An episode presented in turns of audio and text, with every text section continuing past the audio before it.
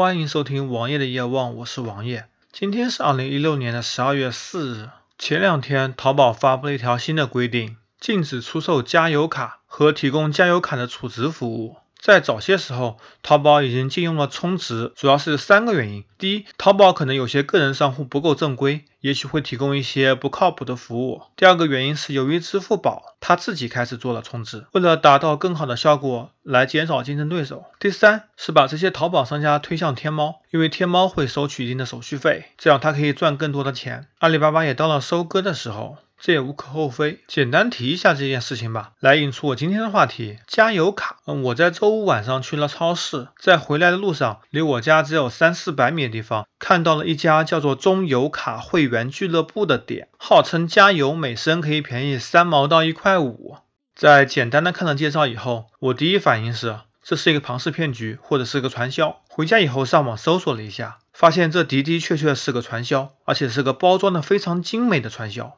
比如说，他包装了自己的母公司非常牛逼，叫做中油国际海陆空集团。上网搜索了海陆空集团，只是在二零一三年成立一家公司，虽然注册资金有十三亿，但是它的经营范围其实并不包括油卡。而且这家公司关联的一些公司，他们的法人代表只是那三个人，也就是说，他们是用了很少的钱来借了这十三亿来注册的公司，而且注册了一大堆公司，关联公司多达六十多家。这是一个预谋很久的精心的骗局，而它的加油方式是怎么样的呢？比如说，充值一千三百九十八元送一百零二元，连续三个月每个月返你五百块钱；比如说，充值六千三百八十八元送六百一十二元，然后六个月返你七千元；更有充值一万四千元送五千元，一共返还一万九千元的，十八个月每个月返还一千元。来一个简单的估算，无论是中石油和中石化，在非补贴的情况下。油卡最低可以是九五折买到的，